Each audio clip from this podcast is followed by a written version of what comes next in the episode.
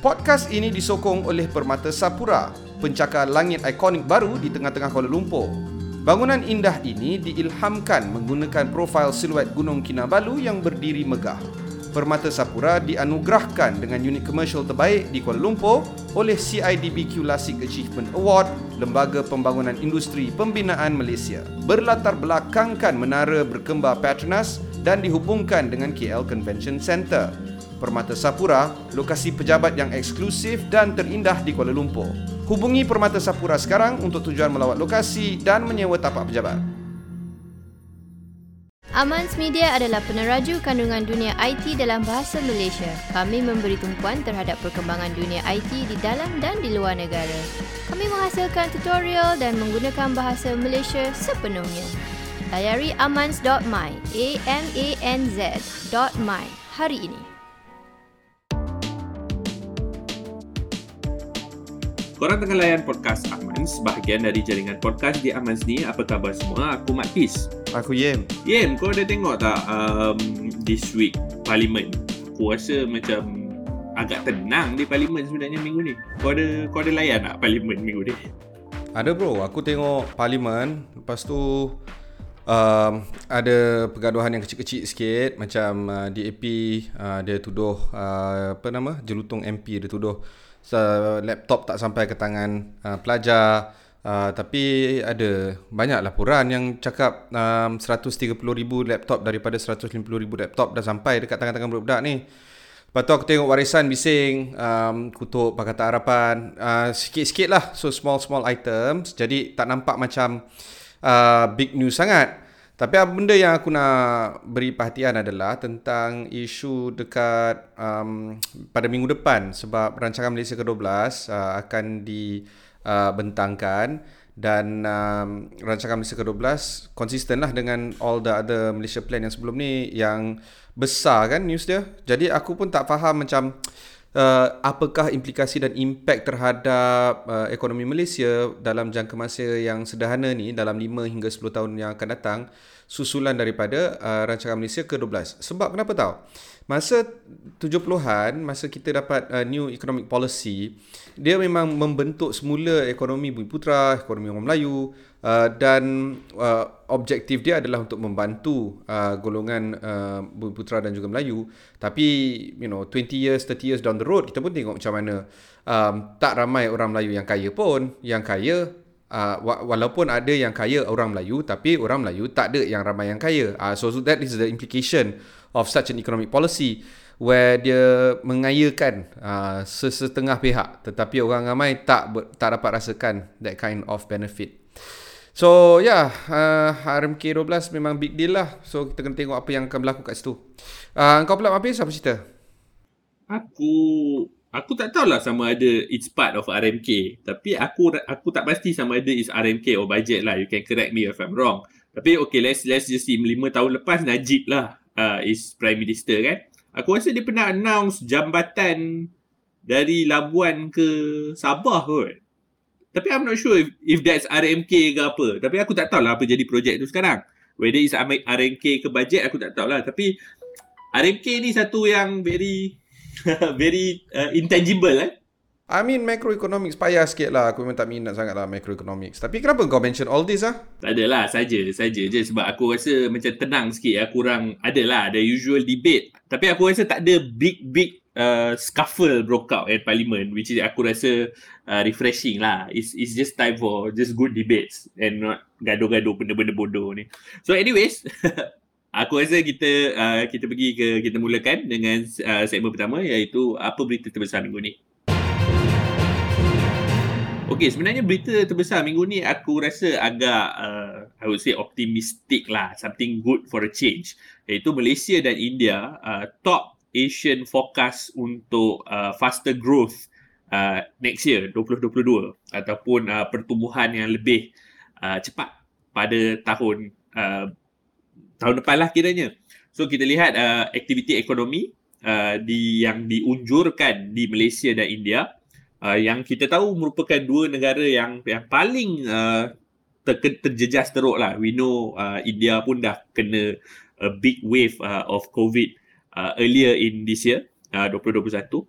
Uh, tapi mereka uh, kedua-dua country ni Malaysia dan India dijangka dapat uh, recover uh, memulih lebih cepat daripada uh, jangkaan sebelum ni ataupun unjuran sebelum ini. Dan ini menurut uh, survey-survey yang telah uh, dibuat lah uh, Malaysia's growth outlook uh, was upgraded by most in the region. 85 basis points to an expansion of 5.65% next year uh, according to the latest survey results compiled by Bloomberg Uh, India was a close second with its economy expected to grow 6.7%, 80 basis points faster than previously seen. Uh, dan ini menarik sebab uh, para-para ekonomi uh, ataupun ekonomi telah uh, meningkatkan uh, unjuran uh, pertumbuhan bagi uh, kebanyakan uh, negara-negara di Asia uh, kecuali Thailand. Uh, malah malah New Zealand pun uh, juga uh, di, di di slash lah dia punya growth projection uh, by 20 basis points. Uh, sementara itu Indonesia pula lebih kurang sama lah jika dibandingkan dengan unjuran sebelum ni. Dan ini menarik sebab siapa sangka kan Malaysia is actually uh, I mean I mean forecasted to grow lah. Don't know whether uh, benda tu akan menjadi reality. Tapi kita tahu Malaysia uh, telah telah I mean w- merupakan world's highest daily new infection rates. Uh, I don't know how you want to call it per capita ke apa. Uh, but uh, bukan saja tu kita underwent a, a political crisis, leadership change dan sebagainya. Uh, but it appears that we are not facing any immediate uh, economic risk. Then uh, the, the economy's performance was supported by improvement in domestic demand and continued robust exports as second quarter gross domestic product grew 16.1%. Aku baca ni, of course, is very uh, uh, very uh, economic terms and apa sebenarnya. Tapi aku nampak dia dia sebenarnya ad, orang tak sabar nak berbelanja lah. Yalah tak kisahlah orang tak sabar nak berbelanja. Tapi aku tengok sendiri You know, baru semalam aku pergi ke um, ada hotel dekat KL, Mandarin Oriental. Hmm, uh, restoran ni biasanya rancak, ramai orang. Tapi lately memang kosong, muram. In fact, masa aku naik ke tingkat satu, uh, semua lampu ditutup. Lobby dekat bawah, dekat coffee house tak ramai orang, ada 2-3 meja je. And uh, bila aku tanya orang dekat kedai tu, dekat restoran tu, ni apa khabar ni memang macam ni ke biasanya kan? Normally rancak, dia kata memang this is how it is. Um, sejak semenjak pandemik ni, um, macam ni lah. And then kalau kau pergi tu yang yang kira top tier lah kan. Lepas tu kau pergi yang normal restaurant, kau pergi yang you know lower restaurants. Uh, it's not it's not uncommon to see tempat-tempat macam ni kosong tau. So maybe you know delivery is up therefore dia pun you know makin rancak buat delivery dan sebagainya but for now dining in memang tak ada orang bro. Anyways, uh, aku aku rasa menarik observation kau sebab aku boleh aku boleh kongsi sikit sebab observation aku sebab aku can agree and disagree. Of course we went to hotel. Aku semalam aku pergi Nutmeg di Bangsa. Aku di Bangsa Village dengan kawan aku. Kawan aku nak pergi chevening nak belajar di London. Aku just bawa dia pergi. Nutmeg usually full lah. Aku tak tahu kau pernah pergi tak Bangsa Village punya Nutmeg. It's, it's always full lah. Like. It's literally full kan. Masa aku pergi tu kosong. Pukul 11. Kosong. Nobody. So aku macam okay. Itu satu. Tapi also at the same time. Aku dengan wife aku ni last week lah. Masa Malaysia Day uh, weekend dan sebagainya uh, one of those days yang uh, jarang aku dan wife aku cuti pada hari yang sama. Aku bawa dia pergi makan sukia. Penuh. Line sampai aku rasa 10, 20, 15 orang. Even masa kami masuk pun makan, line tu masih continue. So aku aku tak tahu nak kata lah. Is it is it like like like upscale mungkin tengah suffering tapi yang mana yang more medium to mass is is is going to thrive? Aku tak tahu. Maybe that's where the the the prediction is is predicated on aku tak sure. Tak apa kita doa aja lah. That's one tawakal another way. Uh, kita berehat sebentar. Lepas ni kita ke segmen apa lagi berita besar minggu ni? Podcast ini disokong oleh Ringgit.com. Ringgit adalah portal media kewangan dalam bahasa Melayu yang memaparkan berita dan isu mengenai industri di Malaysia dan serantau. Portal ini cenderung membahaskan pelbagai topik bermula dari ekonomi ke pasaran ke fintech hinggalah ke startup. Layari ringgit.com, rnggt.com hari ini untuk mendapatkan maklumat terkini dan membahaskan perkara yang penting berkenaan dalam industri kewangan. ringgit.com. Okey, uh, untuk apa lagi berita besar minggu ni, uh, ada laporan uh, di The Age Markets yang menyatakan bahawa Facebook dan Alphabet yang merupakan parent company kepada uh, Google poised for bigger fines over Russia content. Uh, Okey, ni kita uh, I mean that kawasan lah, kawasan China, not China but it's about Russia. Uh, di mana telah dilaporkan bahawa Russia's internet regulator uh, is poised to significantly raise the fines it has slapped on US technology companies seperti Facebook dan juga Alphabet. Uh, mana kita tahu ini merupakan sebahagian daripada usaha Kremlin uh, untuk uh, boleh kata mengawal atau memantau akses kepada uh, online information ataupun uh, informasi yang ada uh, atas talian. Uh, syarikat-syarikat yang uh, enggan uh, men, uh, membuang ataupun menarik uh, konten ataupun uh, kandungan yang diklasifikasikan sebagai illegal ataupun uh, tak betul di Rusia akan berdepan dengan uh, 5% to 20% of fine of their annual local revenue dan ini menurut Roskomnadzor, the Federal Communications Watchdog. Aku dengar, aku dengar nama nama Federal Communications Watchdog ni pun aku takut, Im. So, uh, you see, with Russia is is more interesting uh, because uh, they sort of mengamalkan demokrasi in a way or rather their system is is democratic in nature but they are also mereka juga sedang mengamalkan uh, prinsip-prinsip kawalan yang ketat ke atas uh, maklumat atas talian. Dia kalau kau buat jahat hari-hari, maknanya katalah ada 10 benda kau buat jahat setiap hari. Uh, kau rompak bank, kau curi kereta, kau ni pecah masuk rumah orang dan sebagainya. And then uh, satu hari tu kau beli aku breakfast. Lepas tu kau ni lah bagi aku nasi lemak, ada ayam sikit apa semua. That doesn't make you a nice person, you know. That doesn't make you a good person. So sama macam Russia ni. Kalau dia dah gunakan Facebook untuk manipulasikan pilihan raya di beberapa negara, tapi yang impact yang paling terkesan adalah uh, dia memanipulasi uh, maklumat dan juga naratif uh, politics uh, di uh, Amerika Syarikat melalui pilihan raya 2016 di mana dia menggambarkan beri gambaran yang Hillary Clinton tu jahat dan Trump tu baik. Uh, this is the part where so they are the master class dalam misinformation. They are the master manipulator in global wide reach in terms of how to characterize and uh, create and curate uh, knowledge and information. Dan uh, dia lakukan ini untuk benefit dia, bukan untuk benefit orang lain. Jadi kalau orang lain lemah, dia kuat. Ha, macam tu. And then suddenly dia punya regulator nak saman cakap ada misinformation ke apa benda.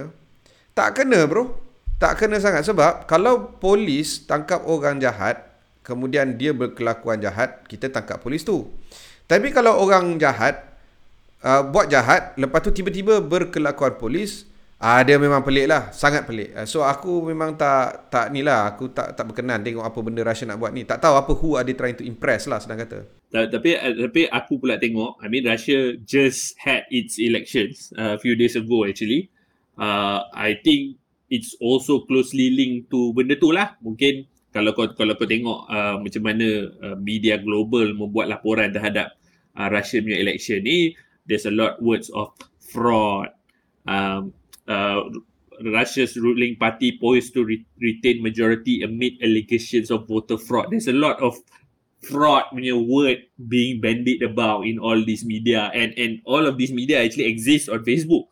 So aku I don't know. I, I'm I'm I'm not uh, arguing, but I think it's a good time lah for for the inter, for the internet regulation watchdog di Rusia untuk untuk uh, do this kind of uh, I wouldn't say threat, but more to like uh, regulation untuk memastikan konten tu ikut apa yang dia orang nak ikut apa yang dia orang nak. Ya, tapi benda macam ni kan. So siapa kita nak ni? Aku tak percaya langsung, bro. Aku tak trust dia orang langsung. we don't trust we don't trust a lot of people lah in this podcast tapi uh, tak apa. Uh, uh, we may sound like conspiracy theories tapi actually this is this is real issues yang memang affecting lah. I think I think trust eh, kena waspada, kena waspada. Uh, kita berehat sebentar lepas ni kita akan ke segmen seterusnya iaitu uh, teman Ames. Zaman sekarang kita banyak akaun social media.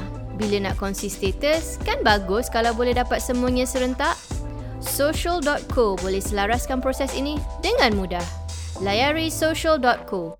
socl.co sekarang. Okey, kembali ke podcast Aman bersama aku Mak Pis dan juga Yim. Seperti biasa ini merupakan uh, segmen ketiga iaitu teman Aman. Uh, kami uh, menerima dan mengalu-alukan soalan uh, ke uh, dihantar secara email ataupun secara suara ke ask at amans.my. Aku ulang sekali lagi, ask at amans.my. Okey, untuk minggu ni, Yim, uh, dia tak tanya uh, about tech sangat. Uh, ni merupakan uh, email daripada saudara Rahman. Soalan uh, beliau mudah saja. Uh, why daily COVID-19 cases aren't the main focus anymore? Uh, I hope that Mat Peace and Yim could explain uh, the basis. Uh, in fact, uh, yang quote uh, Dr. Uh, Mahesh Apanan Uh, ah, Dr. Mahesh Apanan ni dia kerja, dia merupakan Head of Data at MOH uh, Crisis Preparedness and Response Center atau CPRC. Uh, dia kata, uh, aku aku try ringkaskan lah apa yang beliau katakan. Uh, we cannot approach uh, zero COVID. Uh, zero COVID ni means uh, zero COVID cases in in the country for X amount of days, seven days, two weeks dan sebagainya. What we can do, yeah. we can only uh, mitigate it and we can only uh, control it. So dia dah tak realistik dah untuk kita pursue zero covid and the zero covid strategy will take a lot out of the country because you have to re- keep the borders closed. A lot a lot a lot of measures lah kena masukkan. It's better to regulate things and and still reopen uh, a few sectors safely uh, using science, uh, thinking adequately uh, to ensure that uh, cases di Malaysia ni tak go over the over the curve lah. Basically tak over overwhelm our uh, our country's punya uh, health infrastructure. Tapi kan macam okay so apa function National Recovery Council National Recovery Plan apa semua? Kalau tak dapat tengok dia punya impact in terms of lowering the number, bringing our country back to normalcy, uh, in, introducing uh, COVID sebagai endemic, mm. um, budgetary requirements. Mm. Uh, so, w- what is the function of our uh, National Recovery Plan pun? Itulah plan-plan yang tu lah. NRP 1, 2, 3, 4. Uh, yeah, but I don't know. Do, does it does it work? Because people are dying still. Uh, cases are rising. Maybe not in KL and and Selangor, but mm. you hmm. know around the country, yes. Mm. Uh, lepas tu uh, teenager vaccination um, antara 12 hingga 17 tahun. Now mm. dah rupanya walk in eh. Tak payah nak buat mm. ni hmm. dah appointment. Yeah. Lepas tu dia nak buat dekat sekolah lah apa semua. Mm. I don't know the way I I look at it. I think they have failed uh, in terms of getting a booking or appointment system. Tu pasal dia buat walk in. So uh, yeah, um yeah. So bila cakap pasal kenapa kes harian COVID 19 bukan lagi fokus uh, yang yang yang penting, uh, kita macam aku macam tak sure apa, apa what sebenarnya? was the plan. No, what was the original plan? In the first place? Ke are you guys winging it as you guys go along? As as you go along. Tapi tapi kau tengok eh, so, kau, uh, yang yang kau ketepat pasal winging it ni kan, kau tengok Razi Jidin kan, Menteri Education, uh, apabila ditanya tentang macam mana pula dengan geng-geng bapa anti-vaxxer tak bagi anak pergi vaksin, his answer was we wait and see. So you can see clearly it's not a proactive measure or, or rather not a pro- proactive uh, thought process but more to reactive. Because you need to preempt, right? You need to, tak tahu lah kalau kau tanya aku, kau kena anticipate berapa banyak peratusan anti-vaxxer ni yang akan force anak dia orang not to take vaccine. So sebab kalau kau yeah. tanya aku, aku rasa children 12 to 17 ni, aku don't think they have very, very strong science background to say for sure whether they want or they don't want. They will most likely follow their parents. So aku when when when the minister himself berkata benda ni, aku nak cakap apa? Ya, betul. Susah lah bro. Susah lah kan because aku rasa Susah lah kau aku, tak boleh nak nak nak nak proceed. Ah, be, macam mana kau nak macam mana kau nak agak because because at the end of the day kan uh, even kalau kau tengok even Labuan lah kan Labuan kata uh, more than seven I mean of course adult population dah fully vaccinated. So uh, uh, more than 70% of the population have already received their first dose. And that is why yeah. you you are seeing great numbers in Labuan. Because out of 100,000 yeah. population, 70,000 or more have already been vaccinated. So, and they are yeah. already starting to vaccinate uh, 12 to 17. So, I mean, bagus kan? Aku tak faham lah. Aku tak faham lah if you want, it, the, I mean, the longer you, kau dah tak nak ambil satu hal, kau paksa anak kau tak ambil, anak kau nak pergi sekolah ni. Aduh, aku Macam rasa, perlis aduh, keluar sedih. fatwa kan. Tak, yang perlis keluar fatwa kalau suami tak bagi apa hukum Ah, isteri ah, ambil ah, vaksin apa semua. Ah, ah, boleh ambil, boleh ambil. Like I mean like apa aku pun macam why aku ni susah lah bro when you listen to men in funny hats tell you the do's and don'ts in life ah that means what you know that means you're abdicating your own role to listen to your own conscience and do things why you think is correct kau faham tak Hmm, ah, bila men in funny hats tell you the do's and don'ts that means you are just abdicating that responsibility to these men in funny hats Mhm. Ah, jadi aku macam that one really irks me. Aku macam hmm. kita dah tahu dah vaksin ni elok. Dan kalau suami kau gila, bodoh, apa dan sebagainya, ambil je lah. Apa pun salahnya? Gaduh dengan suami isteri. Okay, gaduh lah. Doesn't matter. Hmm. So what? You know, this is for, ni no, untuk kehidupan bro. Ini bukan untuk Betul lah. kuruskan badan ke, nak panjangkan apa umur ke. Tak, this is like, no, ini mati atau hidup. Yeah. You know? Bila kau masuk kereta pakai seat belt, kau tak tanya bro semua orang apa pendapat korang kalau aku pakai seat belt ni hari. Eh pakai je lah. Kalau tak nak pakai, up to you. You will die but it's okay. Up to you. Ah, You know? betul lah. Heran kan? I mean, pakai seat belt tak ada macam debate satu macam. Lepas tu kalau anak tak nak pakai seat belt, bapak tak nak tak kasih anak pakai seat belt, lepas tu anak apa apa hukum dia? Eh government boleh saman tak? Boleh boleh saman bapak, Ya. boleh denda bapak sebab tak denda je lah. Aduh. Bapak tak Sad- pakai seatbelt lantak dia lah. Kenapa anak yang nak pakai seatbelt tak bagi anak pakai seatbelt? sad sad situation lah sebab tu aku rasa walk in is one thing i mean i mean you can do walk in tapi sebenarnya sekolah lah you just you just attack the school every school kau just bagi je suruh dia orang buat macam kita dulu BCG aku tak ingat pun kena can say no aku macam oi Ya. BCG kena ambil kan i mean Ya. i mean this should Macam- this should be it lah this should be it you know Can't believe this is still a debate after so many. okay I, Betul bro. Harap kami dapat uh, menjawab sedikit sebanyak uh, soalan Rahman. Seperti biasa, kalau nak hantar apa-apa soalan, jangan lupa hantar ke us at amans.my. Uh, kita berehat sebentar, lepas ni kita akan ke segmen uh, ramalan atau nuzul.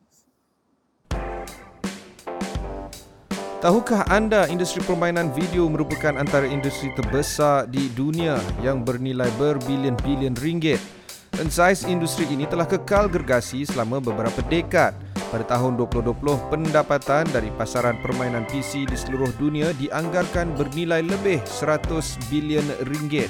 Dapatkan berita dan rangkuman dunia permainan video terkini sepenuhnya dalam bahasa Malaysia di axis.com aksiz.com hari ini.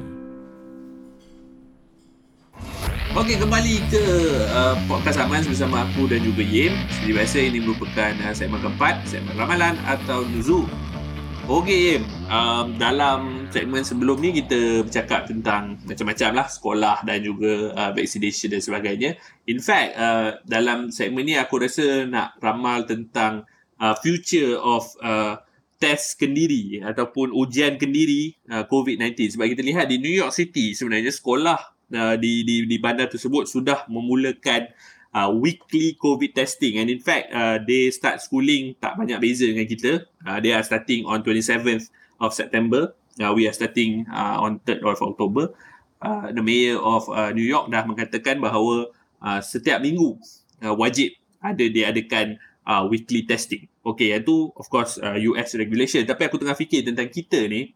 Uh, actually, it's not just for school, right? I think everywhere yang yang I mean factories, tempat kerja, shouldn't we normalize uh, uh, self testing ni? Sebab aku rasa uh, ni merupakan benda yang amat penting if we want to go towards uh, endemic COVID. What do you think? Yeah man. Look, aku buat satu event dua minggu lepas Hmm. um, dekat satu studio dan sebelum masuk studio tu dia bagi kita RTK test. Semua yang dalam Hmm. studio tu semua buat RTK test.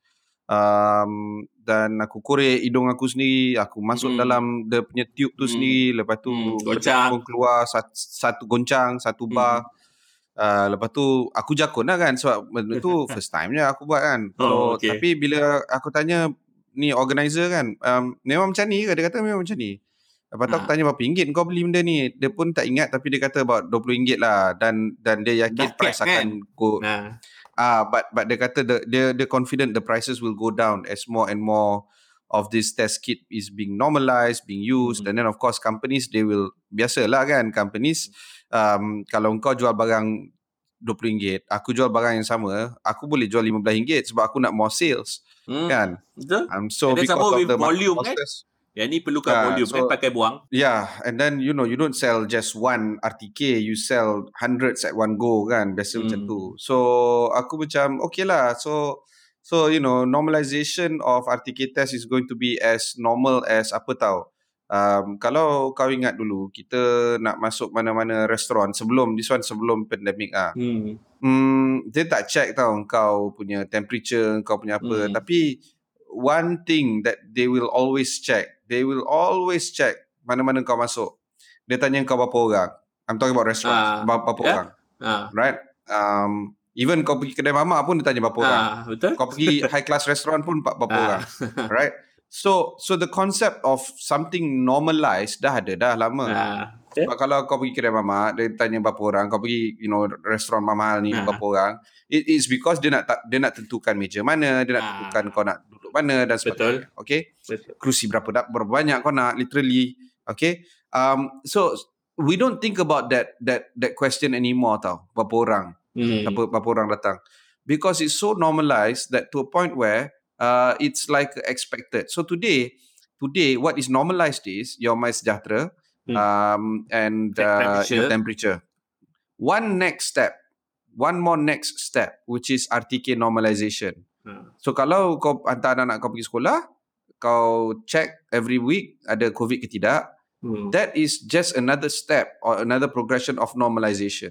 Hmm. Jadi bila kita kau punya ramalan ni sama ada RTK is going test is going to be normalized, aku rasa memang yes. Memang Hmm. ramalan itu tepat. Bukan jang, bukan sahaja ramalan tapi itu where antara we should be heading uh, lah. Kita where we should menuju ke arah sana. Betul, betul. Sebab benda tu is is just the next step uh, in treating COVID as an endemic. So the issue is this. Hmm. Kalau kau positif, apa kau buat? Sebab kita buat Isolate RT lah. test ni nak tentukan. Okay. So bila isolate and all that, then uh, uh, everything has to be back to square one lah. That that kind of expectation tu kena kena ready tau. Hmm. Sebab kita buat RTK test bukan sebab kita kena buat. It's because we want to test. Kan? Dia macam kau solat lima kali sehari. Bukan job kau untuk patuk tanah tu lima kali, sujud lima kali sehari. Tak. It's it's for meditation. It's for Hmm. reflection. Alright. The, the fungsi solat tu bukan sahaja untuk lengkapkan, khatamkan lima kali sehari. Bukan. It's for the next purpose, right? Hmm. So sama macam RTK ni, what's the next purpose? The next purpose is to ensure that the uh, penularan di, ta- di di community tidak akan berlaku dan akan memastikan bahawa jika ada kes positif, self isolate dan juga uh, track and trace perlu dilaksanakan. The question now is ramalan kau adalah benda ni akan normalize. Okay, I subscribe to that dan aku rasa itu ramalan yang sangat bagus. Hmm. Aku punya ramalan adalah nothing will happen the moment you find positive. That's my ramalan. Hmm. Sebab track and trace FTTIS, okay, Hmm. find, track, trace, isolate and apa S tu apa? Aku tak ingat. Okay, Hmm. FTTIS. Hmm. Benda ni memerlukan disiplin yang tinggi, memerlukan koordinasi yang sangat hebat di antara uh, badan berkanun, uh, kerajaan dan juga uh, persendirian. Uh, dan uh, find, track, trace, self isolate ni it's going to be kadang-kadang kalau kau dah dah cakap benda macam ni tau. Alah dulu aku kena COVID, tak ada benda pun. Aku okey je. Itu hari Hmm. sakit je sikit. Ah. Okey lah, tak ada benda. The moment you have this type of thinking Ah. and then most importantly you pernah dapat and then now you positive again, you akan cakap apa tau? Ah biasa ni ni It overreaction je. No, it's a flu lah. It's a flu. It's Hmm. it's another flu. Demam, demam, demam. Tapi it's Demam. COVID lah. Okay, so that ah uh, so that is the bila you have that sambil lewa punya attitude, game over. Maknanya kita tak akan dapat uh, control this pandemic as an endemic. The moment we have that kind of attitude, habis bro. Tak boleh move forward. I think I think I think uh, you're totally right and it, and and sebenarnya very interesting ramalan that that uh, I mean the part the part about the penerimaan uh, towards COVID-19 sebab aku rasa now when you talk about COVID, semua orang macam, oh no, macam habislah macam Yeah. a lot of things, right? Yeah. So Yeah. apa kita I mean we hope we we we we will, we will progress towards that and eventually we'll be able to uh, put it under control lah as what uh, Minister Khairi Jamaluddin said. Okay, uh, kita berehat sekali lagi. Uh, lepas ni segmen terakhir iaitu segmen baik buruk. Kita semua tahu bahawa industri sukan adalah antara industri terbesar di dunia. Dari Euro 2020 ke Piala Dunia 2022, dari Olimpik Tokyo ke Temasya Sukan Asia Hangzhou 22. Sukans.com menghimpunkan kesemua berita sukan terbesar di dalam dan di luar negara. Dapatkan berita penting di Liga M3 ke Liga Super di sukans.com. Semuanya di sukanz.com. Okey, kembali ke uh, podcast Amans uh, bersama aku Mak Fiz dan juga Yem. Uh, seperti biasa ini merupakan segmen terakhir iaitu segmen baik buruk. Okey Yem, bagi aku baik minggu ni uh, is of course uh, actually our R0 uh, kiraan R0 ataupun uh, bacaan R0 Malaysia sebenarnya dah below 1 and in fact is 0.92 and in fact di beberapa uh, negeri sebenarnya dia dah menunjukkan uh, trend penurunan that means uh, between 0.8 to uh, 1.03 So uh, good news for us siapa yang duduk di uh, Selangor KL memang our R0 is below 1 uh, so we are expecting uh, continuous downtrend lah. Dan even kalau kau tengok apa yang dikongsi oleh Tan Sri Norisham DG our health DG uh, memang nampak lah the the the peak we've reached the peak and now we are going down Now the key is to ensure it continuously go down all the way sampai kosong and in fact based on the Tapi model macam mana bro? Langkawi travel bubble kau ada baca berita. Air Asia punya kapal terbang penuh. Habis book. Ber, Yeah. Berminggu-minggu. Tapi tapi uh, Aku tapi, macam... tapi dia punya positivity Hmm. rate agak low kan. I mean in terms of that, yang yang mana yang Ya, test. ya. Hmm. Ya, ya, ya. Betul. And, Still and, low. And aku rasa mungkin terlalu awal. We can only assess this once, two weeks, three weeks in. But but it's just Yeah. disconcerting when the minister dah macam okay, it's a success and we are thinking about uh, opening other travel bubbles. Aku rasa we should take time to to ruminate lah benda-benda macam ni Ya. and see uh, how long because memang lah first two weeks memang orang semua excited semua follow SOP aku takut ni after that you know uh, week 6 week 7 of the travel bubble tu uh, how people will react to yang yang yang way more important. Ah uh, tu baik. Uh, of course about the R not but buruk is uh, aku tak tahu kau baca ke tak UNGA is on- ongoing. And aku Oh, ya, betul.